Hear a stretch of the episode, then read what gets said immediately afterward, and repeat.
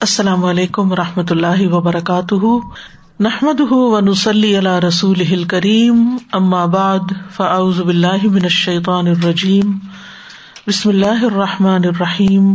ربش رحلی صدری ویسر علی عمری وحل العقدم السانی یفق قولی۔ ہم نے جنت اور جہنم کے حالات پڑھے۔ آج ہم پڑھیں گے انشاء اللہ کہ جنت میں لے جانے والے اعمال کون سے ہیں۔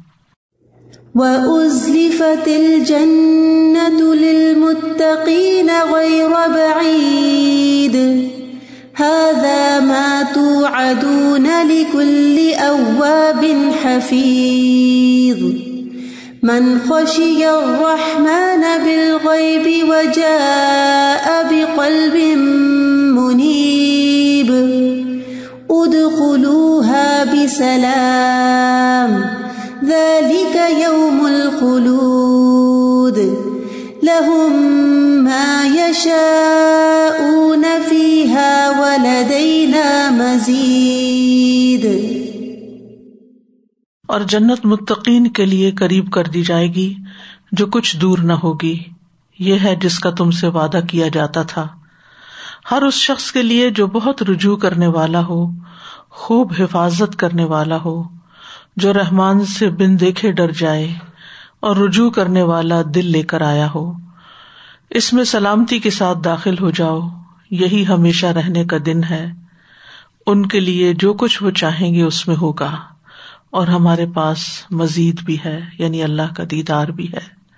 تو آج ہم دیکھیں گے کہ جنت میں لے جانے والے اعمال کون سے ہیں اور جنت سے محروم کرنے والے اعمال کون سے ہیں اور جنت کے حصول کے لیے کون سی دعائیں کرنی چاہیے۔ سب سے پہلی چیز ہے ایمانیات میں کل توحید کا اقرار اور اسی پر خاتمہ۔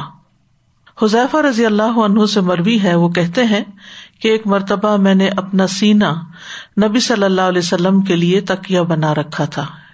یعنی آپ مجھ پر ٹیک لگائے ہوئے تھے کہ نبی صلی اللہ علیہ وسلم نے فرمایا، جو شخص اللہ کا چہرہ چاہنے کے لیے لا الہ الا اللہ کا اقرار کرے اور اسی پر اس کا اختتام ہو تو وہ جنت میں داخل ہوگا۔ یعنی یہ سب سے پہلی اور اہم ترین شرط ہے کہ لا الہ الا اللہ کا اقرار کیا جائے اور مرتے وقت بھی اسی پر انسان کی موت آئے۔ سورت الفتح میں اللہ تعالی فرماتے ہیں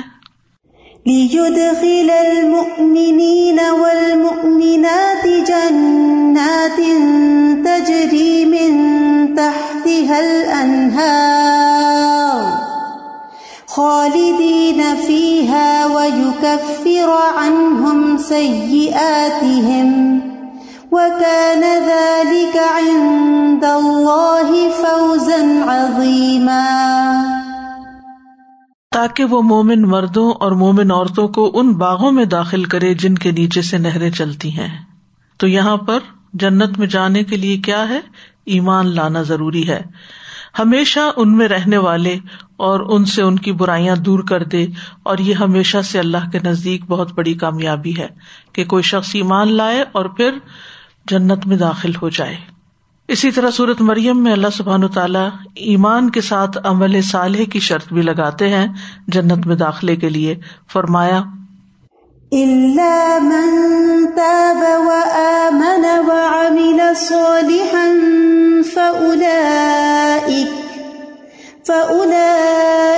يدخلون الجنة ولا يظلمون شيئا. مگر جس نے توبہ کی اور ایمان لایا اور نیک عمل کیا یعنی پچھلے گناہوں سے توبہ کی، کفر سے، شرک سے، نفاق سے، کبیرہ گناہوں سے، اور ایمان لا کر نیک کام کیے تو یہ لوگ جنت میں داخل ہوں گے اور ان پر کچھ ظلم نہ کیا جائے گا۔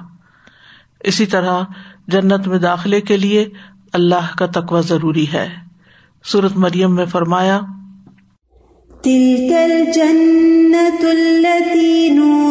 من عبادنا من كان یہ ہے وہ جنت جس کا وارث ہم اپنے بندوں میں سے اسے بناتے ہیں جو متقی ہو۔ جس کے اندر تقوا ہو، اللہ کا ڈر ہو، اور اللہ کے ڈر کی وجہ سے وہ نیک امال کرے اور برے امال سے بچے۔ اللہ کے ڈر کے بارے میں صورت النازیات میں اللہ تعالیٰ فرماتے ہیں۔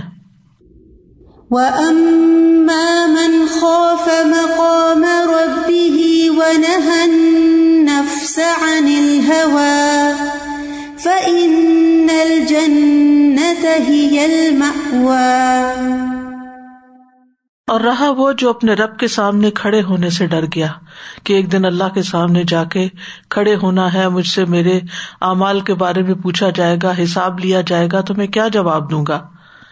اور اس نے نفس کو خواہش سے روک لیا یعنی دنیا میں اللہ کی مرضی کے مطابق رہا، نہ کہ اپنی ذاتی خواہش کے مطابق۔ تو بے شک جنت ہی اس کا ٹھکانا ہے۔ پھر اسی طرح اللہ کے سامنے آجزی اختیار کرنا، جھک کے رہنا۔ سورت ہود میں فرمایا، ان الذين امنوا وعملوا الصالحات واخبتوا الى ربهم اولئك اولئك اصحاب الجنه هم فيها خالدون۔ بے شک جو لوگ ایمان لائے اور انہوں نے نیک امال کیے اور اپنے رب کی طرف آجزی کی یعنی ہمبل بن کے رہے، جھکے رہے، اطاعت کرتے رہے، وہی جنت والے ہیں، وہ اس میں ہمیشہ رہنے والے ہیں۔ پھر اسی طرح نبی صلی اللہ علیہ وسلم کی اطاعت بھی ضروری ہے۔ آپ پر ایمان لانا اور آپ کی اطاعت کرنا۔ صحیح بخاری میں آتا ہے، من اتا انی دخل الجنہ نبی صلی اللہ علیہ وسلم نے فرمایا، جس نے میری اطاعت کی تو وہ جنت میں داخل ہوگا۔ اسی طرح ایمان لانے میں فرشتوں پر ایمان، کتابوں پر ایمان، سارے رسولوں پر ایمان اور آخرت پر ایمان، تقدیر پر ایمان لانا ضروری ہے۔ اس ایمان کے بغیر کوئی شخص جنت میں داخل نہیں ہو سکتا۔ ایمان کے بعد عمل صالح ضروری ہے اور عمل صالح میں سب سے پہلے عبادات عبادات کی پابندی۔ رسول اللہ صلی اللہ علیہ وسلم نے فرمایا، جو شخص اللہ اور اس کے رسول پر ایمان لائے اور نماز قائم کرے اور رمضان کے روزے رکھے، تو اللہ پر حق ہے کہ وہ اسے جنت میں داخل کرے۔ پانچ نمازوں کی حفاظت۔ رسول اللہ صلی اللہ علیہ وسلم نے فرمایا، اللہ تبارک و تعالیٰ نے اپنے بندوں پر پانچ نمازیں فرض کر دی ہیں۔ جو شخص انہیں اس طرح ادا کرے کہ ان میں سے کسی چیز کو ضائع نہ کرے۔ اور نہ ان کا حق معمولی سمجھے یعنی پورے پورے رکو اور سجود کرے تہارت پراپر کرے۔ تو اللہ تبارک و تعالیٰ کا وعدہ ہے کہ اسے جنت میں داخل کرے۔ اور جو انہیں اس طرح ادا نہ کرے گا یعنی نماز تو پڑھ رہا ہے لیکن وقت پہ نہیں پڑھ رہا، یا وزو پراپر نہیں کیا، یا سطر کا اہتمام نہیں کیا، یا قبلہ رخ نہیں ہوا، یا اور شرائط کو پورا نہیں کیا، تو پھر اللہ کا اس سے کوئی وعدہ نہیں۔ چاہے تو سزا دے، چاہے تو بخش دے۔ تو اس لیے صرف نماز پڑھنا کافی نہیں، اس کے لیے ضروری ہے کہ اس کو شرائط اور آداب کے ساتھ ادا کیا جائے۔ ایک دن میں بارہ رکعت سنت نماز ادا کرنے والے کے لیے بھی جنت میں محل کی خوشخبری ہے۔ نبی صلی اللہ علیہ وسلم نے فرمایا، جو شخص ہمیشہ بارہ رکعت پڑھے گا۔ منصا بر اللہ یعنی یہ نہیں، ایک دن پڑھ لیے۔ منصا بر السنت اشرت رقاتن جو شخص ہمیشہ بارہ رکت سنت پڑے تو اللہ اس شخص کے لیے جنت میں گھر بنائے گا۔ ظہر کے فرض سے قبل چار، ظہر کے فرض کے بعد دو، مغرب کے فرض کے بعد دو عشا کے فرض کے بعد دو، اور فجر کے فرض سے پہلے دو رکعت۔ اس طرح ٹوٹل بارہ سنت ہو گئی۔ انہیں سنن رواتبہ بھی کہا جاتا ہے۔ یہ فرائض کے علاوہ ہے فرض نماز کے علاوہ۔ پھر صبح شام مسجد میں حاضری۔ نبی صلی اللہ علیہ وسلم نے فرمایا، جو شخص صبح اور شام مسجد میں جاتا ہے، اللہ تعالیٰ جنت میں اس کی مہمانی کا سامان کرے گا۔ وہ صبح، شام جب بھی مسجد جائے گا۔ پھر روزے کی حالت میں خاتمہ ہونا۔ نبی صلی اللہ علیہ وسلم نے فرمایا، جو شخص اللہ کے چہرے کی خاطر روزہ رکھے ایک دن کا، اور اسی پر اس کا اختتام ہونی یعنی روزہ پورا کرے، اور پھر اس میں فوت بھی ہو جائے، تو وہ جنت میں داخل ہوگا۔ پورا کرے سے مراد یہ نہیں کہ روزہ پورا کرے خط لہو بہا، خاتمہ بھی اس کا اسی پر ہوا۔ تو پھر داخلہ جنت میں ہے۔ پھر حج کا اجر۔ صحیح بخاری میں ہے، رسول اللہ صلی اللہ علیہ وسلم نے فرمایا، ایک عمرے کے بعد دوسرا عمرہ دونوں کے درمیان کے گناہوں کا کفارا ہے اور حج مبرور کا بدلا جنت کے سوا کچھ نہیں۔ یعنی حج اور عمرہ بھی انسان کے ان اعمال میں سے جو جنت میں لے جانے والے ہیں۔ عبادات کے بعد نفلی صدقات۔ نبی صلی اللہ علیہ وسلم نے فرمایا، جو شخص اللہ کا چہرہ چاہنے کے لیے صدقہ کرے نہیں کسی پہ احسان نہ جتائے اور بد دلی سے نہ کرے، بلکہ خوشی سے کرے، اور اسی پر اس کا اختتام ہو یعنی آخر دم تک اس نے ریا کاری نہیں کی اور جب بھی خرچ کیا، چاہے سالوں سال گزر گئے، کبھی بھی اس نے اس کو نہیں جتایا، تو وہ جنت میں داخل ہوگا۔ پھر رسول اللہ صلی اللہ علیہ وسلم نے فرمایا، چالیس خصلتیں جن میں سے سب سے اعلیٰ و عرفا دودھ دینے والی بکری کا ہدیہ کرنا ہے۔ ایسی ہیں کہ جو شخص ان میں سے ایک خصلت پر بھی عامل ہوگا۔ ثواب کی نیت سے اور اللہ کے وعدے کو سچا سمجھتے ہوئے تو اللہ اس کی وجہ سے اسے جنت میں داخل کرے گا۔ یعنی انسان، دوسرے انسانوں کی ضروریات پوری کرے۔ ان میں سے ایک ضرورت کیا ہے؟ کہ دودھ دینے والی بکری کا صدقہ کرنا۔ اور وہ گائے بھی ہو سکتی، بھینس بھی ہو سکتی یعنی وہ خرید کر کسی غریب فیملی کو انسان دے دے کہ جو اس سے اپنا پیٹ بھر سکے، ان کے بچے پی سکیں ایسے صدقات کو بھی جن کا خاص طور پر بائی نیم ذکر کیا گیا۔ ایک تو نا جنرلی صدقہ ہم ویسے ہی دے دیتے ہیں بغیر کسی وجہ کے کہ ٹھیک ہے، جیسے چاہے خرچ کر لیں۔ اور ایک یہ ہے کہ خود خرید کے یا کسی سے کہ کے خرید کے کسی کو وہ دلوانا خوبصورت صدقہ ہے اور اس پر جنت کی بشارت ہے۔ پھر معاملات میں سب سے اہم سلا رحمی ہے رشتے داروں کے ساتھ اچھا سلوک رکھنا ہے۔ ابو ایوب کہتے ہیں، ایک آدمی نے نبی صلی اللہ علیہ وسلم کی خدمت میں حاضر ہو کر ارض کیا کہ مجھے ایسا عمل بتا دیجیے جو مجھے جنت کے قریب و جہنم سے دور کر دے۔ آپ نے فرمایا، اللہ کی عبادت کرو، اس کے ساتھ کسی کو شریک نہ کرو، نماز قائم کرو، زکوٰۃ ادا کرو اور اپنے رشتے داروں سے سلا رحمی کرو۔ یعنی ان کے حقوق ادا کرتے رہو، ان سے جڑے رہو، ان سے تعلق قائم رکھو۔ اور ان میں خاص طور پر سب سے پہلا حق جس کا ہے وہ ہے والدین۔ والدین سے نیکی کرنا۔ حضرت عائشہ کہتی ہے کہ رسول اللہ صلی اللہ علیہ وسلم نے فرمایا، میں سویا تو میں نے خواب میں اپنے آپ کو جنت میں دیکھا۔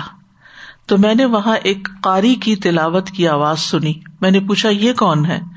مجھے بتایا گیا یہ ہارسا بن نعمان ہے۔ رسول اللہ صلی اللہ علیہ وسلم نے ان سے کہا، یہی نیکی ہے، یہی نیکی ہے۔ اور وہ کیا تھی؟ وہ لوگوں میں سے اپنی والدہ کے ساتھ بہت زیادہ حسن سلوک کرنے والے تھے۔ یعنی والدین اور والدین میں سے بھی والدہ۔ اس کے ساتھ حسن سلوک کرنا، اس کا خیال رکھنا، اس کی ضروریات پوری کرنا، اس کا دل خوش کرنا، زندہ ہو تب بھی۔ اور اگر کوئی فوت ہو جائے تو مرنے کے بعد بھی ان کے لیے صدقہ خیرات کرنا، یہ ایسی نیکی ہے جو انسان کو جنت میں لے جانے والی ہے۔ کیونکہ جب تک زندہ ہوتے ہیں، ہم بازو کا تو ان کا خیال رکھنے کو ہی حسن سلوک سمجھتے ہیں۔ جب وہ فوت ہو جاتے ہیں تو ہم ان کو بھول جاتے ہیں۔ نہیں، ان کے لیے لازم کر لینی چاہیے دعا بھی اور صدقہ بھی، جو ریگولر بیسس پر ہو۔ پھر اسی طرح عام لوگوں کے ساتھ تعلق اچھا کیسے ہو؟ ان کو وہ دینا جو خود کو پسند ہو۔ یعنی اپنی پسندیدہ چیزوں میں سے دوسروں کو دینا۔ رسول اللہ صلی اللہ علیہ وسلم نے فرمایا، تم میں سے جو شخص یہ چاہتا ہے کہ اسے جہنم کی آگ سے بچا لیا جائے اور وہ جنت میں داخل ہو جائے، تو اسے اس حال میں موت آنی چاہیے کہ وہ اللہ اور یوم آخرت پر ایمان رکھتا ہو اور لوگوں کو وہ دے جو خود لینا پسند کرے۔ یعنی اوروں کے لیے بھی وہی چیز پسند کرے جو اپنے لیے پسند کرتا ہے۔ جب کسی کے ساتھ انسان معاملہ کرنے لگے تو سوچے کہ کیا میں اپنے لیے پسند کروں گا جو میں دوسرے کے لیے کر رہا ہوں۔ پھر کھانا کھلانا اور عمدہ کلام کرنا۔ ہانی بن یزید کہتے ہیں، میں نے کہا، اللہ کے رسول صلی اللہ علیہ وسلم کون سی چیز جنت کو واجب کرتی ہے؟ واجب کا مطلب یہ کہ لازم ہو جاتی۔ آپ نے فرمایا، تم عمدہ کلام یعنی اچھی بات کرو اور کھانا کھلانے کو لازم پکڑ لو۔ یعنی یہ نہیں کہ ایک آدھ دفعہ، بلکہ اپنی ہیبٹ بنا لو کہ اپنے کھانے میں سے دوسرے کو کھلاؤ۔ پھر مریض کی عیادت یا اللہ کی خاطر کسی سے ملاقات کرنا۔ رسول اللہ صلی اللہ علیہ وسلم نے فرمایا، جو کسی بیمار کی عیادت کرے یا اپنے دینی بھائی سے ملاقات کرنے کے لیے جائے، تو آسمان سے ایک فرشتہ اعلان کرتا ہے کہ تم بھی پاک ہو یعنی گناہ سے پاک ہو گئے ہو۔ اور تمہارا چلنا بھی پاک ہے اور تم نے جنت میں گھر بنا لیا۔ اور اس میں ضروری نہیں کہ گھر سے باہر والے لوگ ہی بیمار ہوں تو انسان خاص طور پر ان کے لیے پوچھے۔ جو گھر میں پڑے میں ہوں، ان کا خیال رکھنا بھی ضروری ہے۔ اور اس نیت کے ساتھ کہ اس کا اتنا اجر ہے، صبح و شام ان کا خاص طور پر حال پوچھے۔ بازو کا ہم اور خدمت کرتے رہتے ہیں لیکن حال نہیں پوچھتے۔ تو حال پوچھنا بھی اسی میں آتا ہے۔ پھر اسی طرح نیکی کے کام جو مختلف طرح کے ہیں ابو ذر کہتے ہیں، میں نے کہا، اللہ کے رسول صلی اللہ علیہ وسلم، کون سی چیز بندے کو آگ سے نجات دلاتی ہے؟ آپ نے فرمایا، اللہ پر ایمان لانا۔ میں نے کہا، اللہ کے نبی، کیا ایمان کے ساتھ عمل بھی ضروری ہے؟ آپ نے فرمایا، اللہ نے جو رسک اسے عطا کیا ہے، اس میں سے خرچ کرے یعنی دینے والا بنے۔ میں نے کہا کہ اللہ کے رسول صلی اللہ علیہ وسلم، اگر وہ فقیر ہو اور اس کے پاس کوئی ایسی چیز نہ ہو جو اللہ کے راستے میں دے سکے، آپ نے فرمایا، پھر وہ نیکی کا حکم دے اور برائی سے روکے۔ میں نے کہا، اللہ کے رسول صلی اللہ علیہ وسلم، اگر وہ ایسا کرنے سے عاجز ہو اور نیکی کا حکم دینے اور برائی سے روکنے کی طاقت نہ رکھتا ہو، آپ نے فرمایا، پھر وہ کسی بے ہنر جاہل کو کوئی ہنر سکھا دے۔ جو ہنر آپ کو آتا ہے، مثلاً ہنر کیا ہوتے ہیں؟ جیسے کسی کو کمپیوٹر سکھا دینا، کسی کو کوئی کپڑے سینے سکھا دینا، کسی کو کھانا پکانا سکھا دینا، روٹی پکانا سکھا دینا، کپڑے دھونا سکھا دینا، یہ جو گھر کے کام ہوتے ہیں، یہ بھی ایک اسکل ہوتی ہے۔ کیونکہ اگر وہ طریقے صحیح آتے ہوں تو انسان بہت جلد اور آسان طریقے سے کام کر سکتا ہے۔ میں نے دیکھا کہ بعض لوگوں کو برتن تک دھونے نہیں آتے ہوتے۔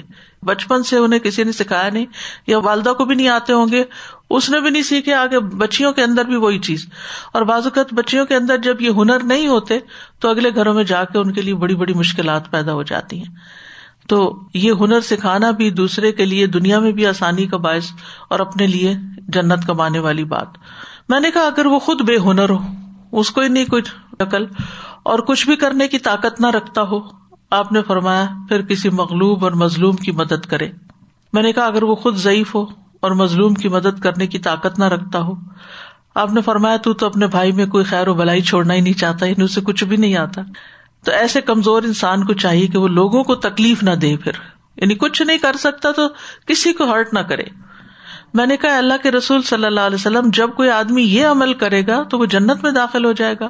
آپ نے فرمایا، جو مسلمان بھی ان میں سے کوئی نیکی کرے گا یعنی جتنے بھی کام بتائے گئے ہیں، وہ نیکی اس کا ہاتھ پکڑ لے گی، یہاں تک کہ وہ اسے جنت میں داخل کر دے گی۔ یعنی نیک کام کرنے کے جو عمومی نیک کام ہے ان کے بھی اتنے فائدے ہیں۔ پھر اسی طرح اچھی گواہی ہونا بندے کی۔ اچھے کام کرنا تاکہ اچھی گواہیاں ہوں۔ یہ نہیں کہ انسان دکھاوے کے لیے کام کرنا شروع کر دے، اخلاص کے ساتھ معاملہ کرے۔ جو بندہ امانت دار ہو، مخلص ہو، لوگوں کے دل سے اس کے لیے تعریف نکلتی۔ اور جو ڈنڈی مارے، باتوں میں ہیر پھیر کرے، کہے کچھ، کرے کچھ، اور دھوکا دے کسی کو، چالاکیاں کرے دوسروں کے ساتھ، تو وہ بھی پتہ چل جاتا ہے دوسروں کو۔ نبی صلی اللہ علیہ وسلم نے فرمایا، جس مسلمان کی اچھائی پر چار لوگ گواہی دے دیں، اللہ اسے جنت میں داخل کرے گا۔ ہم نے کہا اگر تین، آپ نے فرمایا تین پر بھی۔ ہم نے پوچھا اگر دو مسلمان گواہی دیں، آپ نے فرمایا دو پر بھی۔ پھر یتیم بچوں کی کفالت۔ نبی صلی اللہ علیہ وسلم نے فرمایا، اپنے یا کسی دوسرے کے یتیم بچے کی پرورش کرنے والا، میں اور وہ جنت میں اس طرح ہوں گے، بشرطے کہ وہ اللہ کا تقوا رکھتا ہو۔ امام مالک نے شہادت والی اور درمیان والی انگلی سے اشارہ کیا یعنی ساتھ ساتھ ہوں گے۔ پھر اسی طرح اخلاقیات، چھ صفات کا ہونا۔ نبی صلی اللہ علیہ وسلم نے فرمایا، مجھے چھ چیزوں کی ضمانت دو، میں تمہیں جنت کی ضمانت دیتا ہوں۔ بات کرو تو سچ بولو، وعدہ کرو تو پورا کرو۔ جب امین بنایا جائے تو امانت کا حق ادا کرو۔ اپنی شرم گاہوں کی حفاظت کرو۔ اپنی نظروں کو جھکا کر رکھو اور اپنے ہاتھ روک لو۔ بات میں سچائی، وعدہ پورا۔ امانت میں خیانت نہیں، شرم و حیا۔ نگاہیں چکانا اور اپنے ہاتھ روک لینا یعنی غلط کاموں سے۔ اور ان میں خاص طور پر جو نیک عمل ہے، وہ زبان کی حفاظت ہے۔ اب ہرارا کہتے ہیں، ایک آدمی نے ارض کیا، یا رسول اللہ صلی اللہ علیہ وسلم، فلاں عورت نماز، روزہ، صدقہ کی کمی میں مشہور ہے۔ کمی سے مراد یہ نہیں کہ وہ فرائض نہیں ادا کرتی یعنی فرض پورے کر لیتی ہے۔ صرف پنیر کے چند ٹکڑے صدقہ کرتی ہے۔ لیکن اپنی زبان سے پڑوسیوں کو نہیں ستاتی یعنی کسی کو دکھ نہیں دیتی۔ آپ نے فرمایا وہ جنتی ہے۔ یعنی اگر کوئی عورت اپنی نمازیں پوری کرتی ہے اپنے فرائض پورے کرتی ہے، اور اس کے ساتھ ساتھ صدقہ خیرات بھی جتنی اس کی ہمت، توفیق ہے، ظاہر ہر ایک کے پاس بہت کچھ نہیں ہوتا دینے کو، لیکن کچھ نہ کچھ جو بھی ہے وہ دیتی ہے، تو ایسی عورت بھی جنت میں جائے گی۔ لیکن اس کے برعکس وہ عورت جو نماز، روزہ، نفل بھی اور فرض بھی کرے، لیکن اپنی زبان سے دوسروں کو تکلیف دے تو وہ جہنمی ہے۔ اچھی گفتگو جو ہے، کسی کے ساتھ بھی اچھے طریقے سے بات کرنا، جس میں نہ کسی کا مذاق اڑایا گیا ہو، نہ کسی کو بلیٹل کیا گیا ہو، نہ کسی کو تانا دیا گیا ہو، نہ کسی کے ایپ چن چن کے اس کو بتائے گئے ہوں۔ تو عمدہ طریقے سے بات کرنا جو ہے، یہ بھی جنت میں لے جانے والی چیزوں میں سے ہے۔ نبی صلی اللہ علیہ وسلم نے فرمایا، سلام پھیلاؤ، اچھی گفتگو کرو سلا رحمی کرو اور راتوں کو جب لوگ سو رہے ہوں تو تم قیام کرو، تم سلامتی کے ساتھ جنت میں داخل ہو جاؤ گے۔ سلام میں پہل کرنا، سلام کا اہتمام کرنا۔ اور اس میں آپ دیکھیے، ایک تو ہم جس سے ملاقات کرتے ہیں، حقیقی طور پر اس کو سلام کرتے ہیں، کسی مجلس میں آتے ہیں یا گھر کے اندر جب حقیقی ملاقات ہوتی ہے۔ اور ایک مانوی ہوتی ہے جو کہ فون پہ ہو سکتی ہے واٹس ایپ پہ ہو سکتی ہے، لکھ کے ہو سکتی ہے۔ جیسے پہلے کہتے تھے نا، خط کیا ہے؟ آدھی ملاقات ہے۔ تو اس میں بھی سلام کرنا جو ہے، وہ بھی اس میں شامل ہو جاتا ہے۔ اور بعض اوقات کچھ رشتے داروں سے دنوں گزر جاتے ہیں، کوئی سلا رحمی نہیں ہوتی، کوئی کنیکشن نہیں ہوتا۔ تو ان کو صرف سلام دعا کا ایک میسج بھیج دینا بھی اس میں آ جاتا ہے۔ اور اس میں دونوں چیزیں ہو جاتی ہیں، سلام بھی اور سلا رحمی بھی۔ اور اگر اچھی طریقے سے بات کر لیں ان سے، اگر کوئی بیمار ہے تو حال پوچھ لیں۔ اگر کوئی تکلیف میں ہے، پریشانی میں ہے تو اس کو صبر کی تلقین کر دیں۔ تو یہ سارے کام پورے ہو جاتے ہیں اور باقی رہ جاتے ہیں تحجد تو اس کے لیے اللہ سے توفیق مانگے تو اللہ تعالیٰ توفیق دیتا ہے۔ پھر دوسروں کے لیے پسند کا معیار کیا ہو؟ خالد بن عبد اللہ قصری ممبر پہ خطبہ دے رہے تھے۔ انہوں نے کہا کہ رسول اللہ صلی اللہ علیہ وسلم نے ان کے دادا یزید بن اسد سے فرمایا، کیا تم جنت پسند کرتے ہو؟ یعنی عبد اللہ قصری کے دادا سے کہا، کیا تم جنت پسند کرتے ہو؟ تو انہوں نے کہا کہ جی ہاں۔ آپ نے فرمایا، اپنے بھائی کے لیے وہی پسند کیا کرو جو تم اپنے نفس کے لیے پسند کرتے ہو۔ وائس ورثہ بھی جو اپنے لیے اچھا نہیں لگتا، وہ اس کے لیے بھی نہ چاہو۔ پھر اسی طرح سچائی۔ نبی صلی اللہ علیہ وسلم نے فرمایا یقیناً سچ نیکی کی طرف رہنمائی کرتا ہے اور یقیناً نیکی جنت کی طرف لے جاتی ہے۔ یعنی سچا انسان جو ہوتا ہے، اس کو نیکی کے مواقع ملتے رہتے ہیں اور پھر وہ نیکی اس کو جنت میں لے جاتی ہے۔ حیا۔ رسول اللہ صلی اللہ علیہ وسلم نے فرمایا، حیا ایمان کا حصہ ہے اور ایمان کا تعلق جنت سے ہے۔ تو گویا حیا بھی انسان کو جنت میں لے جانے والا ہے۔ راستے سے تکلیف دہ چیز ہٹا دینا۔ نبی صلی اللہ علیہ وسلم نے فرمایا، جو شخص مسلمانوں کے راستے سے کسی تکلیف دہ چیز کو ہٹاتا ہے، تو اللہ اس کے لیے ایک نیکی لکھ دیتا ہے۔ اور جس کے لیے اللہ کے یہاں ایک نیکی لکھی جائے، اللہ اسے جنت میں داخل فرما دے گا۔ نبی صلی اللہ علیہ وسلم نے فرمایا، میں نے ایک ایسے آدمی کو جنت میں چلتے پھرتے دیکھا، جس نے راستے میں ایک ایسے درخت کو کاٹ دیا تھا، جس کی وجہ سے لوگوں کو تکلیف ہوتی تھی یعنی ان کا رستہ تنگ ہو گیا تھا۔ اسی طرح نابالغ بچوں کی وفات۔ ابن عباس کہتے ہیں کہ میں نے رسول اللہ صلی اللہ علیہ وسلم کو کہتے ہوئے سنا، میری امت میں سے جس کے دو بچے فوت ہو کر آگے چلے جائیں، وہ جنت میں داخل ہوگا۔ آشا رضی اللہ عنہا نے ارض کیا، میرے والد آپ پہ قربان، اگر کسی کا ایک بچہ فوت ہو کر آگے گیا ہو، تب آپ نے فرمایا، یا موفقہ۔ موفقہ کا مطلب ہے جسے نیکی کی توفیق دی گئی۔ اگر کسی کا ایک بچہ ہو تو بھی۔ پھر ارض کیا اگر آپ کی امت میں کسی کا کوئی بچہ فوت ہو کے آگے نہ گیا ہو، کیونکہ ان کے اپنے بچے نہیں تھے۔ تو کہنے کہ اگر کسی کا کوئی بھی نہیں گیا تو پھر آپ نے فرمایا، میں اپنی امت کا فرق ہوں، کیونکہ میری موت کی جدائی جیسی مصیبت انہیں نہیں پہنچے گی۔ یعنی فارا یعنی میں سب سے پہلے جانے والا ہوں، امت کے آگے آگے، اور جنت میں شفات کے ذریعے امت کو لے جاؤں گا۔ اور اس وجہ سے کہ میری امت کو میری وفات سے جو تکلیف پہنچی ہے، وہ سب مصیبتوں سے زیادہ بڑی مصیبت ہے۔ تو اس وجہ سے میں اپنی امت کو سب سے آگے لے جاؤں گا۔ یعنی باقی امبیا کی قوموں نے تو اپنے نبیوں کو ستایا، حضرت عیسیٰ علیہ السلام کو تو آسمان پہ اٹھا لیا گیا۔ اور اکثر امبیا کی جو متیں تھی ان میں سے چند ایک لوگ ان کے ساتھ ایمان لائے اور وہ نکلے اور باقی تو امتیں تباہ ہو گئی لیکن نبی صلی اللہ علیہ وسلم کی امت پر وہ دن سب سے زیادہ تکلیف دہ تھا جب نبی صلی اللہ علیہ وسلم کی وفات ہوئی تھی۔ اور ہم بھی جب واقعہ پڑھتے ہیں آپ کی بیماری سے لے کر آپ کی تدفین تک کا، تو سوال ہی پیدا نہیں ہوتا کہ انسان کے آنسو نہ بہیں۔ اور ام امن کا وہ واقعہ یاد ہوگا کہ جو اس بات پر رنجیدہ تھی کہ آپ کی وفات کی وجہ سے وہی کا سلسلہ ختم ہو گیا۔ یہ حضرت عائشہ کے سوال اور نبی صلی اللہ علیہ وسلم کے جواب سے مجھے یاد آیا استاد جی کہ وہ جو کسی کے نابالغ بچے کی وفات کی جو دعا ہے نا اللہ صلفن و فرتن تو نبی صلی اللہ علیہ وسلم نے وہی لفظ کہا ہے کہ میں اس کا فرت ہوں گا یعنی جس کی اگر کوئی اولاد نہیں بھی ہے تو میں اس کے لیے ہوں۔ یعنی اگر کسی کو اپنی اولاد کی وفات کی تکلیف نہیں بھی پہنچی تو میری وفات کی جو تکلیف پہنچی ہے اس وجہ سے میں اس کے لیے آگے شفات کرنے والا ہوں گا۔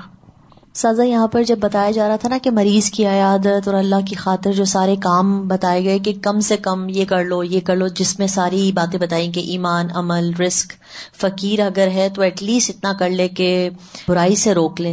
اور پھر ایٹ لیسٹ کچھ نہ کر سکے تو دوسرے کو تکلیف نہ دے۔ And I was just thinking کہ سب کچھ کر لیتے ہیں لوگ۔ عیادت کرنے جاتے ہیں پھول لے کے جاتے ہیں فروٹ لے کے جاتے ہیں اور باقی کا خراب جیسی کوئی بندے سے ڈیل ہوتی ہے اینڈ تکلیف اتنی آتی ہے بندے سے بندے کو اسپیشلی آج دلوں میں جو کھچ آ گئی ہے جو احساس نہیں رہا ہاں اب سب سے پہلے وہ تکلیف دے دیتے مالی کام سارے کر لیں گے مال سے کرنے والے سارے کام ہو جائیں گے۔ اور ویسے بھی میل ملاقات کر لیں گے اور بھی ہیلپ بھی کر دیں گے۔ ہر چیز مال سے جان سے ہو جائے گی مگر اخلاق سے نہیں ہوگی۔ میزان میں سب سے بھاری نیکی اچھا اخلاق ہے۔ سب سے بھاری نیکی کیونکہ سب سے مشکل نیکی ہے یہ۔ دوسروں کے پسند کا معیار وہی رکھنا کہ جو آپ کو پسند ہے وہ دینا۔ لیکن کئی مرتبہ ایسا بھی ہوتا ہے کہ جیسے والدین کو کوئی چیز پسند ہوتی ہے اور آپ کو نہیں ہوتی۔ آپ کو نہیں ہوتی وہ چیز اور بچوں کو ان کا خیال کرنا ہوتا ہے کہ وہ دینا ہوتا ہے ان کو۔ تو اس بات کا بھی بہت خیال، کیونکہ والدین کو ہم ناراض نہیں کر سکتے۔ اور کئی مرتبہ ہم ان سے ایسی بات کر جاتے ہیں کہ جو ان کو بہت اس سے چڑ ہوتی ہے اور ان کو اچھا نہیں لگتا۔ لیکن ہم کئی دفعہ کئی والدین کو بہت زیادہ حال پوچھنے سے بھی چڑ ہوتی۔ تو ہمیں زیادہ پتا ہوتا ہے کہ ہمارے جو رشتے دار ہیں یا کس کو کیا چیز ضرورت انداز پہ ڈپینڈ کرتا ہے نا۔ اور جب پتا چل جائے کہ کسی کو حال پوچھنا اچھا نہیں لگتا تو پھر انسان کوئی اور طریقہ اختیار کرے۔ یعنی حال پوچھنے سے مراد یہ نہیں ہوتا کہ انسان دس سوال شروع کر دے۔ اچھا رات کیسے گزری؟ پھر دوائی کھائی تھی کہ نہیں؟ پھر وہ کتنی دفعہ اٹھی تھی؟ پھر کیا ہوا؟ پھر یہ باتیں نہیں کرنی چاہیے۔ یہ دماغ تھکانے والی باتیں ہوتی ہیں اور یہ پسند نہیں ہوتی پھر وہ تکلیف یاد آ جاتی ہے۔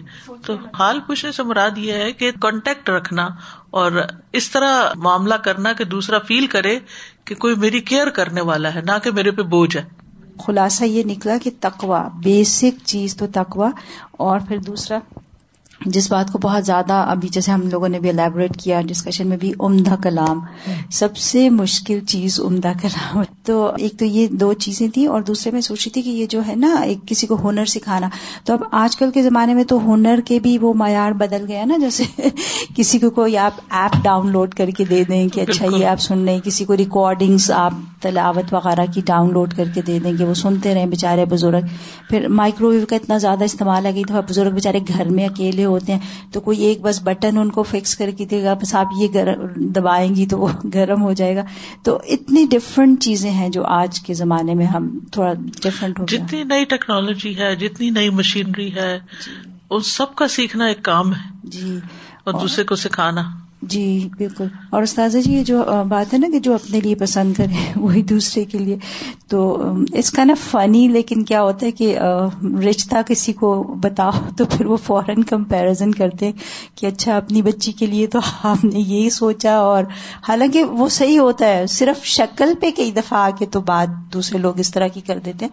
تو وہ مجھے لگ رہا تھا تھوڑا سا جیسے ان کو سمجھنا چاہیے اس بات کو بھی کہ ڈفرینٹ وقت میں ڈفرینٹ حالات ہوتے ہیں اور ایک صرف حالات بھی اور پھر کسی کا ڈپلیکیٹ تو کوئی نہیں ہوتا نا کہ پھر یہ کہ سامنے والے کو بھی دیکھنا پڑتا ہے۔ ہو سکتا ہے کہ آپ کے بیٹے کی کوالیفیکیشن اور ہو جس کے لیے ایسی کوئی چیز مل گئی اور دوسرا اس معیار پہ نہ پورا اترتا ہو۔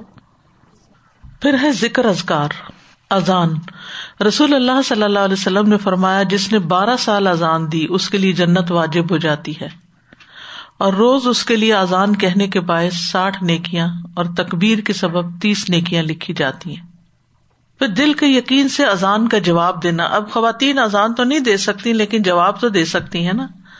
اب ہرارا کہتے ہیں کہ ایک مرتبہ رسول اللہ صلی اللہ علیہ وسلم کے ساتھ ہم یمن کے کسی بالائی حصے میں تھے کہ بلال رضی اللہ عنہ آزان دینے کے لیے کھڑے ہوئے۔ جب وہ آزان دے کر خاموش ہوئے تو رسول اللہ صلی اللہ علیہ وسلم نے فرمایا، جو شخص بلال کے کہے ہوئے کلمات کی طرح دل کے یقین کے ساتھ یہ کلمات کہے یعنی آزان کا جواب دے، تو وہ جنت میں داخل ہوگا۔ یعنی توجہ سے آزان سننی چاہیے اور جواب دینا چاہیے۔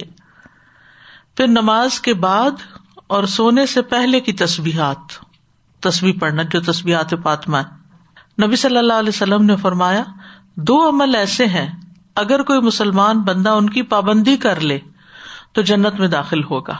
اور وہ بہت آسان ہے مگر ان پہ عمل کرنے والے بہت کم ہے ایک یہ ہے کہ ہر نماز کے بعد دس بار سبحان اللہ، دس بار الحمد للہ دس بار اللہ اکبر کہے۔ تو زبان کی ادائیگی کے اعتبار سے ایک سو پچاس بار یعنی پانچ نمازوں کا، اور ترازو میں ایک ہزار پانچ سو ہوں گے۔ ہر نیکی کا دس گنا نا۔ اور دوسرا یہ کہ سوتے وقت چونتیس بار اللہ اکبر، تینتیس بار الحمد للہ تینتیس بار سبحان اللہ کہ یعنی بیڈ پہ جا کے۔ یہ زبان سے تو سو ہوئے اور میزان میں ایک ہزار ہوں گے یعنی دس گنا ہر ایک۔ اور اسی طرح نماز کے بعد تینتیس تینتیس بار کی بھی بات آتی ہے۔ اگر تینتیس بار کا ٹائم نہیں تو دس بار کا تو ٹائم نکالنا ہی چاہیے، کتنے منٹ لگیں گے اس میں؟ اور اگر اس کے بدلے جنت ملتی ہو تو اور کیا چاہیے؟ صرف عادت بنانے کی دیر ہے۔ پھر قرآن مجید کی صورتوں سے محبت۔ انس بن مالک رضی اللہ عنہ روایت کرتے ہیں کہ ایک شخص نے کہا، اے اللہ کے رسول میں کل ہو اللہ عہد سے محبت رکھتا ہوں۔ تو نبی صلی اللہ علیہ وسلم نے فرمایا، تمہاری اس سے محبت تمہیں جنت میں داخل کرے گی۔ یعنی کل ہو اللہ عہد میں اللہ تعالیٰ کی توحید ہے، تو اس صورت سے محبت تمہیں جنت میں داخل کرے گی۔ پھر اللہ تعالیٰ کے ننانوے نام یاد رکھنا۔ ان اللہ تس آتم و تس عین اسمن میں عطن اللہ واحد من احسا دخل الجنا نبی صلی اللہ علیہ وسلم نے فرمایا، اللہ تعالیٰ کے ننانوے نام ہے یعنی ایک کم سو۔ جو شخص ان سب کو محفوظ رکھے گا یعنی ان کو یاد رکھے گا، وہ جنت میں داخل ہوگا۔ اور خاص طور پر آپ دیکھیے کہ ان کا معنی جاننا، اور جب کوئی وقت آئے مشکل، تو اس وقت اللہ کا کوئی ایسا نام یاد کر لینا کہ جس سے اس کی تکلیف دور ہو جائے۔ کیونکہ انسان کی یہ نیچر ہے کہ تکلیف میں اسے کوئی چاہیے ہوتا ہے، کوئی مددگار چاہیے ہوتا ہے، کوئی کنسول کرنے والا چاہیے ہوتا ہے، کوئی اس کی سننے والا چاہیے ہوتا ہے، کوئی آسرا چاہیے ہوتا ہے۔ جسے ہم کہتے ہیں نا آسرا، وہ آسرا چاہیے ہوتا ہے۔ تو جو اللہ سبحان تعالیٰ کو اپنا آسرا بنا لے اور اللہ سبحان تعالیٰ سے مدد مانگے اور اس کی طرف رجوع کرے اور اس سے دعائیں کرنا شروع کر دے، تو آپ سوچیے کہ پھر اس کی مصیبت کتنی ہلکی ہو جائے گی۔ اور حل بھی ہو جائے گی۔ ایسے موقع پر اس موقع کی مناسبت سے اللہ تعالی کا کوئی نام یاد کر کے اس کو اس کے ساتھ پکار کے یا اس کی اس خوبی کے ساتھ یاد کر کے تسلی رکھنا یہ بھی بڑا ضروری ہے۔ پھر وزو کے بعد کے نفل پڑنے سے جنت واجب ہوتی ہے۔ اقبا بن عامر جوہنی سے روایت ہے کہ رسول اللہ صلی اللہ علیہ وسلم نے فرمایا، جو کوئی وزو کرے اور اچھا وزو کرے، پھر دو رکتیں پڑھے۔ اور وہ اپنے دل اور چہرے سے ہی ان پر متوجہ رہے تو اس کے لیے جنت واجب ہوگی۔ تو آپ دیکھیے کہ جیسے چاشت کی نماز ہے یا دہا کی نماز ہے، تو اس وقت آپ وزو کے بعد نفل ہی پڑھتے ہیں نا۔ تو اگر وہ نفل پوری توجہ کے ساتھ پڑھے جائے کہ ادھر ادھر دھیان نہ کرے تو جنت واجب کرنے والے ہیں۔ پھر اسی طرح ازگار میں سے جنت کے حصول کے لیے نہایت آسان کلمات ہیں۔ آپ نے فرمایا، جو یہ کلمات کہے رضی تو بلّہ ربن و بال اسلام دین و بے محمد رسول اس کے لیے جنت واجب ہو جاتی ہے۔ پھر سید الاستغفار پڑھنا، سید الاستغفار۔ نبی صلی اللہ علیہ وسلم نے فرمایا کہ سید الاستغفار یہ ہے کہ تم کہو اللہ انت ربی، لا الہ الا انت خلق تنی و انا ابدک و انا اللہ کا وباد کا مستطاط اعوذ بک من شر ما صنعت ابو الا کا بنعمتی کا علیہ و ابو ابمبی فخ فرلی ف ان لا یغفر الذنوب الا انت۔ اے اللہ، تو میرا رب ہے۔ تیرے سوا کوئی معبود نہیں یعنی معبود پر حق نہیں۔ تو نے مجھے پیدا کیا ہے اور میں تیرا ہی بندہ ہوں۔ میں اپنی طاقت کے مطابق تیرے عہد و پیمان پر کار بند ہوں۔ میں ان بری حرکتوں سے تیری پناہ چاہتا ہوں جو میں نے کی ہیں۔ اور ان نعمتوں کا اقرار کرتا ہوں جو تو نے مجھ پر کی ہے اور میں اپنے گناہوں کا بھی اعتراف کرتا ہوں۔ میری مغفرت کر دے۔ بلا شبہ تیرے سوا کوئی بھی گناہ معاف کرنے والا نہیں۔ اور لوگ تو ویسے ہی نہیں معاف کرتے۔ تو اللہ ہی معاف کر سکتا تو اللہ ہی معاف کرنے والا ہے۔ اس پورے یقین کے ساتھ۔ اب آپ دیکھیں یہاں اللہ سبحان تعالیٰ ہی کے ساتھ بات ہو رہی ہے۔ اسی سے معافی مانگی جا رہی ہے۔ تو یہ اللہ کے ساتھ تعلق جو ہے نا یہ بڑا ضروری ہے۔ آپ نے فرمایا جس نے صبح ان پر یقین کرتے ہوئے دل کی گہرائی سے انہیں پڑھا، پھر شام ہونے سے پہلے اسی دن اس کا انتقال ہو گیا تو وہ جنتی ہے۔ یعنی اگر فجر میں پڑا تھا اور دن میں فوت ہو گیا تو جنتی ہے۔ اور جس نے ان پہ یقین رکھتے ہوئے رات کے وقت ان کو پڑھ لیا تھا، مغرب کے ساتھ، پھر اس کے صبح ہونے سے پہلے اس کا انتقال ہو گیا تو وہ جنتی ہے۔ پھر ہر نماز کے بعد آیت الکرسی پڑھنا۔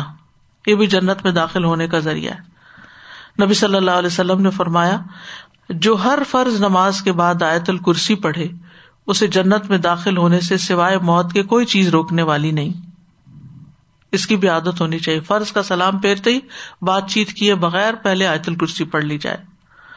عبداللہ بن مسعد سے روایت ہے کہ رسول اللہ صلی اللہ علیہ وسلم نے فرمایا، جو چیز تمہیں جنت کے قریب کر سکتی ہے، میں نے تمہیں اس کا حکم دے دیا ہے۔ اور جو چیز تمہیں جہنم کے قریب کر سکتی ہے، میں نے تمہیں اس سے منع بھی کر دیا۔ یعنی دین بالکل واضح ہے۔ اور اگر ہم نبی صلی اللہ علیہ وسلم کی احادیث کو مانے ہی نہ، تو یہ خیر کی باتیں ہمیں کہاں سے پتہ چلے؟ پھر یہاں جنت سے محروم کرنے والے اعمال کا بھی ذکر ہو جائے تو اچھا ہے۔ سب سے پہلی چیز ہے کفر، اللہ تعالیٰ کا انکار۔ اللہ کے نبیوں کا انکار یعنی کفر کی جو بھی اقسام۔ سورت اللہ راف میں اللہ تعالیٰ فرماتے ہیں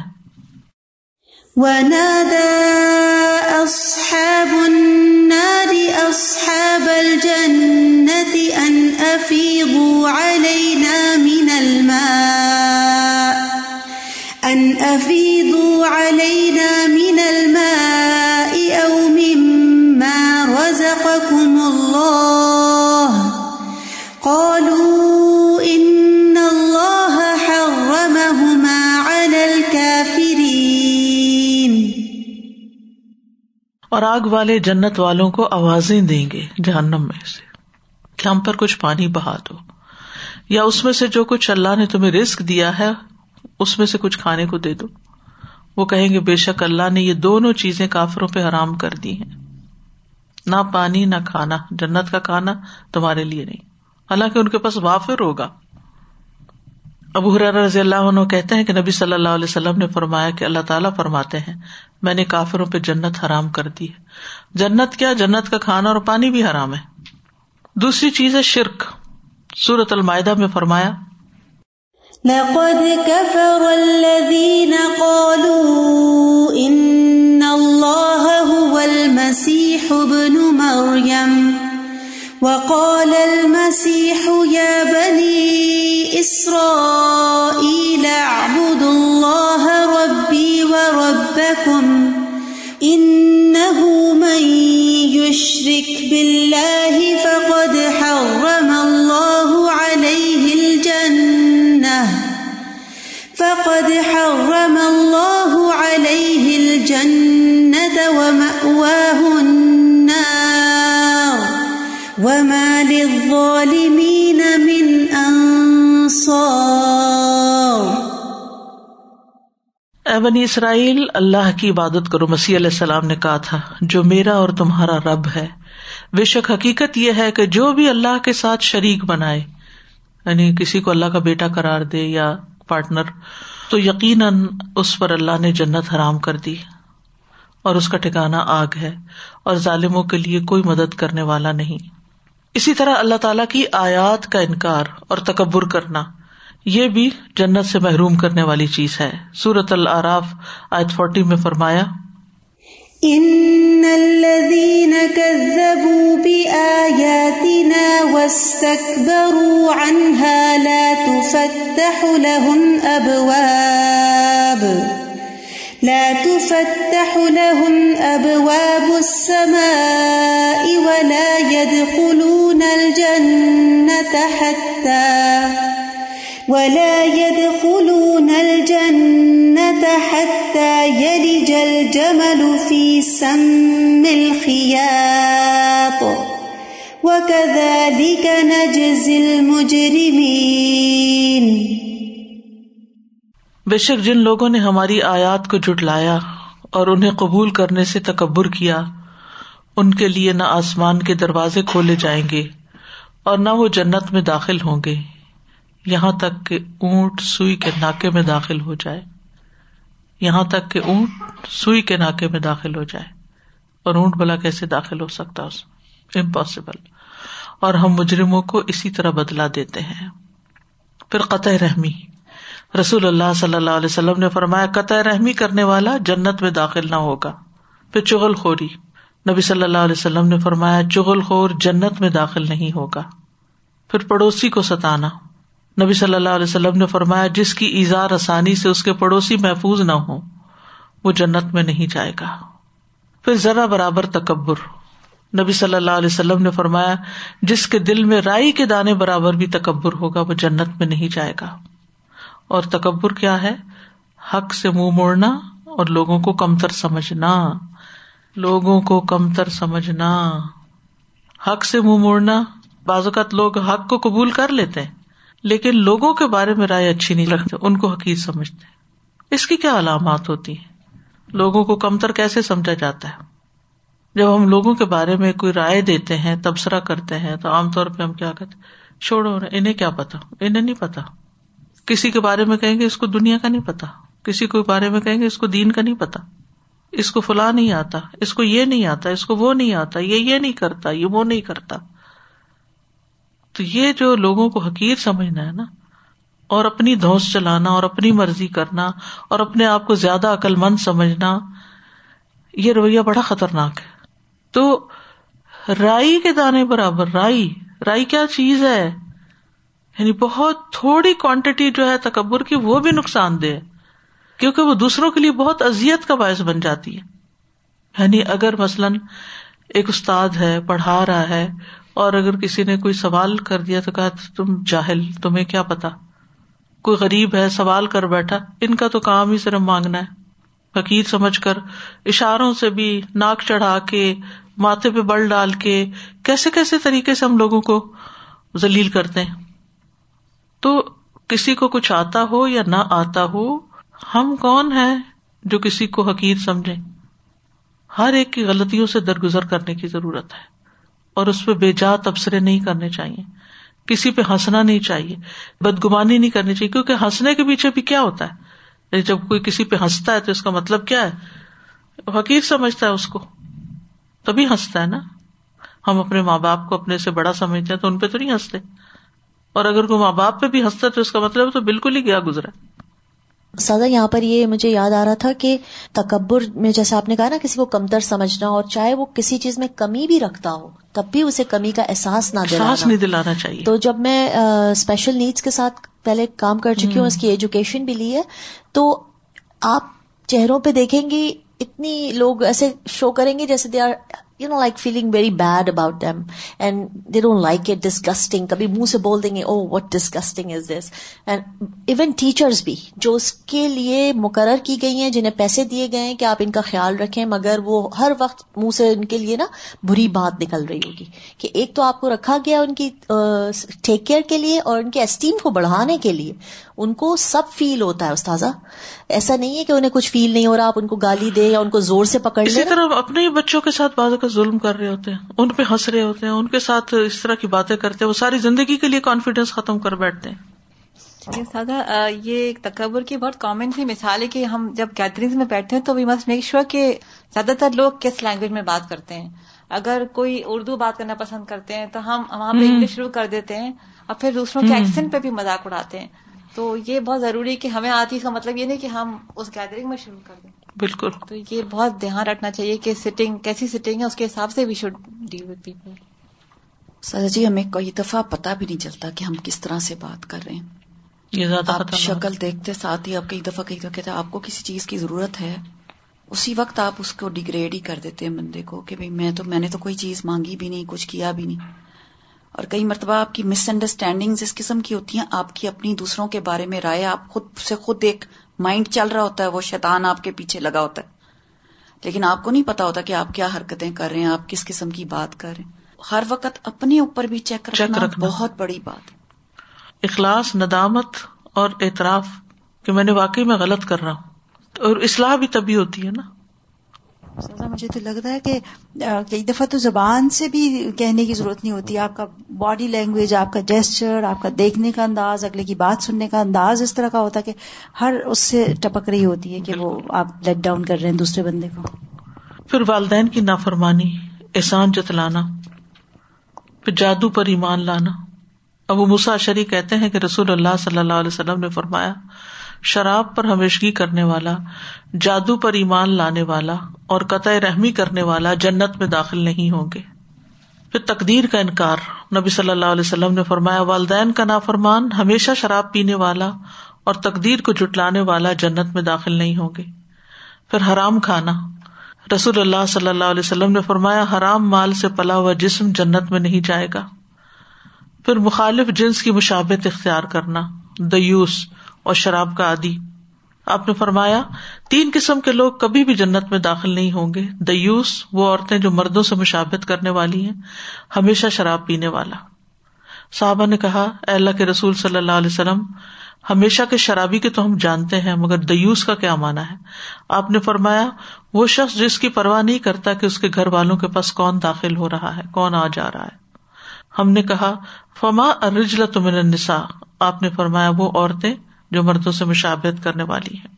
تو یہاں پر جنت سے رکاوٹ بننے والے اعمال کا ذکر تھا، وہ ختم ہوا۔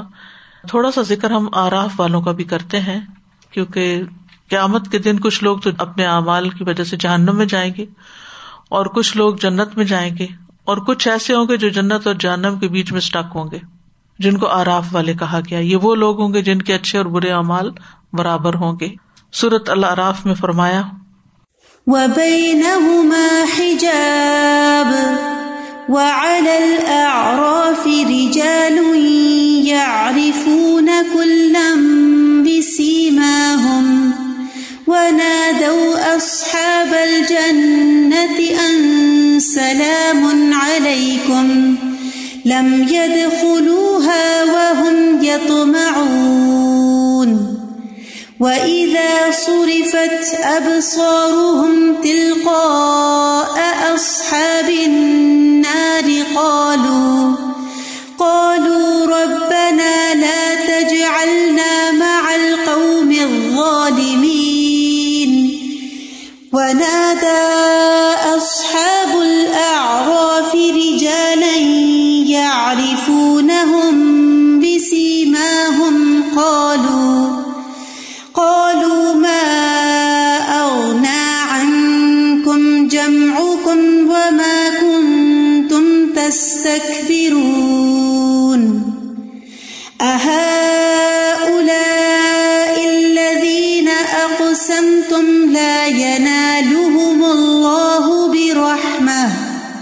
ادخلوا الجنة لا خوف عليكم ولا أنتم تحزنون اور ان دونوں کے درمیان ایک آڑ ہوگی۔ دونوں کون ہیں؟ جنت والے یا جہنم والے؟ بیچ میں ایک دیوار ہوگی یا آڑ ہوگی۔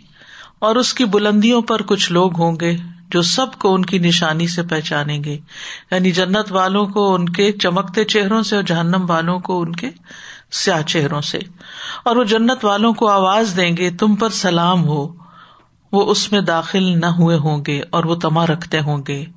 یعنی یہ آراف والے۔ اور جب ان کی نگاہیں آگ والوں کی طرف پھیری جائیں گی تو کہیں گے، اے ہمارے رب، ہمیں ظالم لوگوں کے ساتھ مت کرنا۔ بلندیوں والے کچھ لوگوں کو آواز دیں گے جنہیں وہ ان کی نشانی سے پہچانتے ہوں گے یعنی جہنم والوں میں سے۔ کہیں گے، تمہارے کام نہ تمہاری جماعت آئی۔ اور نہ جو تم بڑے بنتے تھے۔ کیا یہی وہ لوگ ہیں یعنی جنت والے جن کے متعلق تم نے قسمیں کھائی تھی کہ اللہ انہیں کوئی رحمت نہیں پہنچائے گا؟ جنت میں داخل ہو جاؤ، نہ تم پر کوئی خوف ہے اور نہ تم غمگین ہو گئے۔ یعنی آج ان کو جنت میں بھیج دیا گیا ہے۔ تو یہ آراف والے کون ہے آراف کا لفظ جو ہے یہ عرف کی جمع ہے۔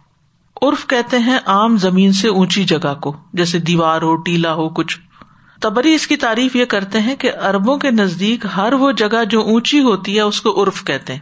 ہر وہ جگہ جو بلندی پر ہوتی ہے۔ مرغ کی کلغی کو عرف کہا جاتا ہے کیونکہ وہ اس کے باقی سارے جسم کی نسبت اوپر ہوتی ہے۔ اسی طرح عرف الفرس گھوڑے کی گردن کے بال، وہ بھی اونچے اٹھے ہوئے ہوتے ہیں۔ اور اونچی جگہ کا نام عرف بھی اسی کی طرف لوٹتا ہے۔ کیونکہ اونچی جگہ، بلند جگہ، نشیبی اور نیچی جگہ کی نسبت زیادہ پہچانی جاتی، عرف ارف پہچاننے کو کہتے ہیں۔ وہ تو پہچانی جاتی ہے۔ اور اصطلاح میں آراف سے مراد وہ پردہ، دیوار یا اونچا ٹیلا جنت اور جہنم کے درمیان ایک رکاوٹ ہے، جس کو اللہ تعالی قیامت کے دن بنا دے گا۔ اور آراف والے لوگ، جنت والے اور جہنم والے دونوں گروہوں کو دیکھیں گے اور ان کو ان کی علامات سے پہچانیں گے۔ یہ جو سائد میں آتا ہے وہ بئی ہما حجاب، یہ یہی آراف ہے۔ ابن کئیم کہتے ہیں کہ بئی ہما ہوما حجاب کا مطلب ہے کہ جنتیوں اور جہنمیوں کے درمیان پردہ ہوگا، حجاب ہوگا۔ ایک قول یہ ہے کہ یہ ایک دیوار ہوگی جو ان کے درمیان بنائی جائے گی اور اس کا ایک دروازہ ہوگا جس کے اندرونی حصے میں اللہ کی رحمت ہوگی اور اس کے بالمقابل دوسری طرف عذاب ہوگا۔ اس کا وہ باطنی حصہ جو کہ مومن کے قریب ہوگا بس اس میں رحمت ہوگی۔ اور اس کا بیرونی حصہ جو کافروں کی طرف ہوگا، ان کی طرف عذاب ہوگا۔ ایک آیت میں آراف کو سور کا نام بھی دیا گیا ہے۔ سورت الحدید میں آتا ہے۔ يوم يقول المنافقون والمنافقات للذين آمنوا انظرونا نقتبس من نوركم انظرونا نقتبس من نوركم قيل ارجعوا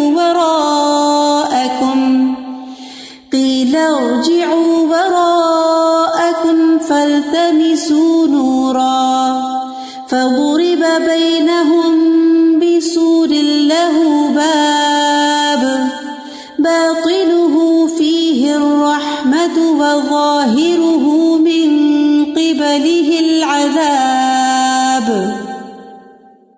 جس دن منافق مرد اور منافق عورتیں ان لوگوں سے کہیں گے جو ایمان لائے، ہمارا انتظار کرو کہ ہم تمہاری روشنی سے کچھ روشنی حاصل کر لیں۔ کہا جائے گا، اپنے پیچھے لوٹ جاؤ۔ بس کچھ روشنی تلاش کرو، پھر ان کے درمیان ایک دیوار بنا دی جائے گی، جس میں ایک دروازہ ہوگا۔ اس کے اندرونی جانب اس میں رحمت ہوگی اور بیرونی جانب اس کی طرف عذاب ہوگا۔ حذیفہ اور عبداللہ بن عباس کہتے ہیں کہ یہ وہ لوگ ہوں گے آراف والے جن کی نیکیاں اور برائیاں برابر ہوں گی۔ بس ان کی برائیاں جنت تک جانے سے ان کو پیچھے کر دیں گی، لیکن ان کی نیکیاں ان کو آگ سے بچا کر آگے لے جائیں گی۔ ان کو وہاں کھڑا کر دیا جائے گا، یہاں تک کہ اللہ ان کے بارے میں جو چاہے گا فیصلہ کرے گا۔ پھر اللہ تعالیٰ آخر میں ان کو اپنی رحمت کے ساتھ جنت میں داخل کر دے گا۔ لیکن وہ ایک لانگ ویٹنگ پیریڈ میں ہوں گے۔ ابن مسعد کہتے ہیں کہ جس کی نیکیاں اور برائیاں برابر ہوں گی، وہ آراف والوں میں سے ہوگا۔ اور یارفون کلم بسی ماہم کا مطلب ہے کہ جنتیوں کے چہرے سفید اور نورانی ہوں گے اور جہنمیوں کے کالے یا امت محمد صلی اللہ علیہ وسلم کے وزو کے آزاد جو چمک رہے ہوں گے۔ وہ یتماون کا مانا ہے وہ جنت میں جانے کی امید رکھتے ہوں گے۔ یعنی ابھی گئے نہیں، لیکن ان کو اللہ سے اچھی امید ہوگی۔ اپنے حساب کتاب کی وجہ سے وہ ابھی انتظار میں ہوں گے۔ تو آراف والے وہاں کھڑے ہو کر دونوں کو پہچانیں گے اور جنت والوں کو سلام بھی کریں گے۔ اور جہنم والوں کو دیکھ کر اس سے بچنے کی دعا بھی کریں گے۔ اور یہ سب سے آخر میں جنت میں جائیں گے۔ یعنی جب میجر کراؤڈ چلا جائے گا۔ اس کے بعد پھر وہ جو جہنم میں گرے ہوئے لوگ ہیں، وہ شفات سے نکل کے پھر جائیں گے۔ ایک بات یاد رکھیے کہ جو جہنمی، جہنم کے دروازوں سے داخل ہوں گے، وہ اس میں ہمیشہ رہیں گے۔ جہنم کے دروازوں سے جو گئے اندر، وہ نہیں نکل پائیں گے۔ لیکن جو مسلمان اوپر سے پل سرات پر سے گریں گے، وہ جہنم کے اوپر والی سطح پر ہوں گے۔ اور ان میں سے ہر ایک کو اس کے عمل کے مطابق کسی کو گرم لو ملے گی، کسی کو آگ ہوگی، کوئی آگ میں پک کے ایسے کوئلہ ہو جائے گا اور پھر اس کو نہر حیات میں ڈالا جائے گا۔ اللہ عالم کہ کس کے اوپر کیا گزرتی ہے، لیکن یہ کہ وہ جنم کی گہرائیوں میں نہیں جائیں گے۔ گہرائیوں میں منافقین جائیں گے اور کفار ہوں گے اور مشرقین وغیرہ ہوں گے۔ لیکن سب سے اوپر اوپر جو سرات کراس کرتے ہوئے گریں گے، وہ پھر نکال لیے جائیں گے، پھر شفات سے نکالے جائیں گے۔ پھر اللہ تعالیٰ کے اتقا ہوں گے اور اس طرح ان میں سے آخری شخص بھی جس کا ہم پیچھے تفصیل سے پڑھ چکے ہیں کہ کس طرح وہ آہستہ آہستہ جنت تک پہنچ جائے گا اور اس میں داخل ہو جائے گا۔ تو یہ ہے آراف والوں کا حال کہ وہ باقی جنت والوں کی نسبت بعد میں اندر جائیں گے۔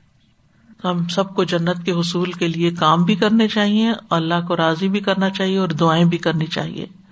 اللہ انی اسلکل جنت و اعوذ بک من النار۔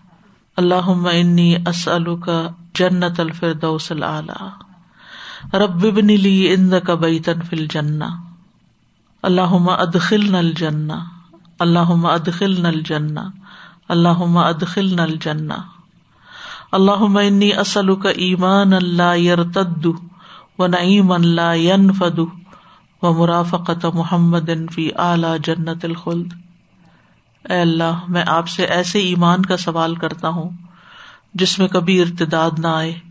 ایسی نعمتوں کا سوال کرتا ہوں جو کبھی ختم نہ ہو اور ہمیشہ کی جنت کے بلند حصے میں محمد صلی اللہ علیہ وسلم کی رفاقت کا سوال کرتا ہوں۔ اللہ انی اسلک الجنت وما قرب الیہ من قول او عمل و اعوذ بک من النار وما قرب الیہ من قول او عمل۔ اے اللہ، میں تجھ سے جنت کا سوال کرتا ہوں اور ہر اس قول اور عمل کی توفیق کا سوال کرتا ہوں جو اس سے قریب کرے اور میں جہنم سے تیری پناہ میں آتا ہوں اور ہر اس قول اور عمل سے پناہ مانگتا ہوں جو جہنم سے قریب کرے۔ اللہ مقسم لنا من خشیتی کا ما یحول بیننا و بین معاصی کا و من طاعتی کا ما تبلغنا به جنتک۔ و من طاعتی کا ما تبلغنا به جنتک ومن اليقين ما تهون به علينا مصيبات الدنيا ومتعنا بأسماعنا وأبصارنا وقوتنا ما أحييتنا واجعله الوارث منا واجعل ثأرنا على من ظلمنا وانصرنا على من عادانا ولا تجعل مصیبتنا فی دیننا ولا تجعل الدنیا اکبر همنا ولا مبلغ علمنا ولا تسلط علینا من لا يرحمنا ولا تسلط علینا من لا يرحمنا ابو حرار رضی اللہ عنہ کہتے ہیں کہ نبی صلی اللہ علیہ وسلم نے فرمایا، بے شک اللہ تبارک و تعالیٰ کے کچھ زائد فرشتے ایسے بھی ہیں جو گھومتے پھرتے رہتے ہیں یعنی ایکسٹرا فرشتے ہیں وہ۔ جن کی کوئی اسپیسیفک ڈیوٹی نہیں، وہ ذکر کی مجالس کو تلاش کرتے ہیں۔ جب وہ ایسی مجلس کو پا لیتے ہیں جس میں ذکر ہو تو ان کے ساتھ بیٹھ جاتے ہیں۔ بس جب وہ جدا ہوتے ہیں، وہ اٹھ جاتے ہیں۔ یعنی جب لوگ ڈسپرس ہوتے ہیں تو فرشتے بھی اٹھ جاتے ہیں اور آسمان کی طرف چڑھتے ہیں۔ تو اللہ ضوج ان سے پوچھتا ہے، حالانکہ وہ بخوبی جانتا ہے کہ تم کہاں سے آئے ہو۔ وہ عرض کرتے ہیں، ہم زمین میں تیرے بندوں کے پاس سے آئے ہیں۔ جو تیری تسبیح، تکبیر، تحلیل اور تعریف اور تجھ سے سوال کرنے میں مشغول تھے۔ اللہ فرماتا ہے، وہ مجھ سے کیا سوال کر رہے تھے؟ وہ عرض کرتے ہیں، وہ تجھ سے تیری جنت کا سوال کر رہے تھے۔ اللہ تعالیٰ فرماتا ہے، کیا انہوں نے میری جنت کو دیکھا ہے؟ وہ عرض کرتے ہیں، نہیں ہے رب۔ اللہ تعالیٰ فرماتا ہے، اگر وہ میری جنت کو دیکھ لیتے تو ان کی کیا کیفیت ہوتی؟ وہ عرض کرتے ہیں، اور وہ تجھ سے پناہ بھی مانگ رہے تھے۔ اللہ تعالیٰ فرماتا ہے، وہ مجھ سے کس چیز کی پناہ مانگ رہے تھے؟ فرشتے عرض کرتے ہیں، اے رب، تیری جہنم سے۔ اللہ تعالیٰ فرماتا ہے، کیا انہوں نے میری جہنم کو دیکھا ہے؟ وہ عرض کرتے ہیں، نہیں۔ اللہ تعالیٰ فرماتا ہے، اگر وہ میری جہنم کو دیکھ لیتے تو ان کی کیا کیفیت ہوتی؟ فرشتے عرض کرتے ہیں کہ وہ تجھ سے مغفرت بھی مانگ رہے تھے۔ تو اللہ تعالیٰ فرماتے ہیں کہ تحقیق میں نے معاف کر دیا۔ اور انہوں نے جو مانگا میں نے انہیں عطا کر دیا اور جس سے انہوں نے پناہ مانگی میں نے انہیں پناہ دے دی۔ تو اللہ تعالیٰ ہمیں جنت الفردوس عطا کرے اور جہنم سے بچا لے اور ہمیں معاف کر دے۔ الحمد للہ یہ سیریز یہاں پر اب مکمل ہو گئی۔ اللہ سبحان و تعالیٰ ہمیں عمل کی توفیق دے اور اس سے بہتر کام کرنے کی توفیق عطا فرمائے، ہماری کوتاہیوں سے درگزر فرمائے۔ اور اس حدیث کے حوالے سے یہ کہوں گی کہ ہم اس وقت گھروں میں بھی بیٹھ سکتے تھے۔ مجلس کے بغیر بھی پڑھ سکتے تھے۔ لیکن اپنا وقت نکال کے آنا، مجلس میں بیٹھنا اور پھر فرشتوں کی ہمسائیگی میں بیٹھنا، یہ بہت بڑے اعزاز کی بات ہے۔ اس پر استقامت مانگنی چاہیے۔ یہ اللہ کی توفیق کے بغیر ممکن نہیں۔ اللہ سبحان و تعالیٰ ہمیں آئندہ بھی سیکھتے رہنے کی توفیق عطا فرمائے۔ واخر داوانا ان الحمد اللہ رب العالمین۔ سبحان اللہ و بحمد کا اشد اللہ اللہ اللہ انت۔ استخر کا و اطوب السلام علیکم و رحمۃ اللہ وبرکاتہ.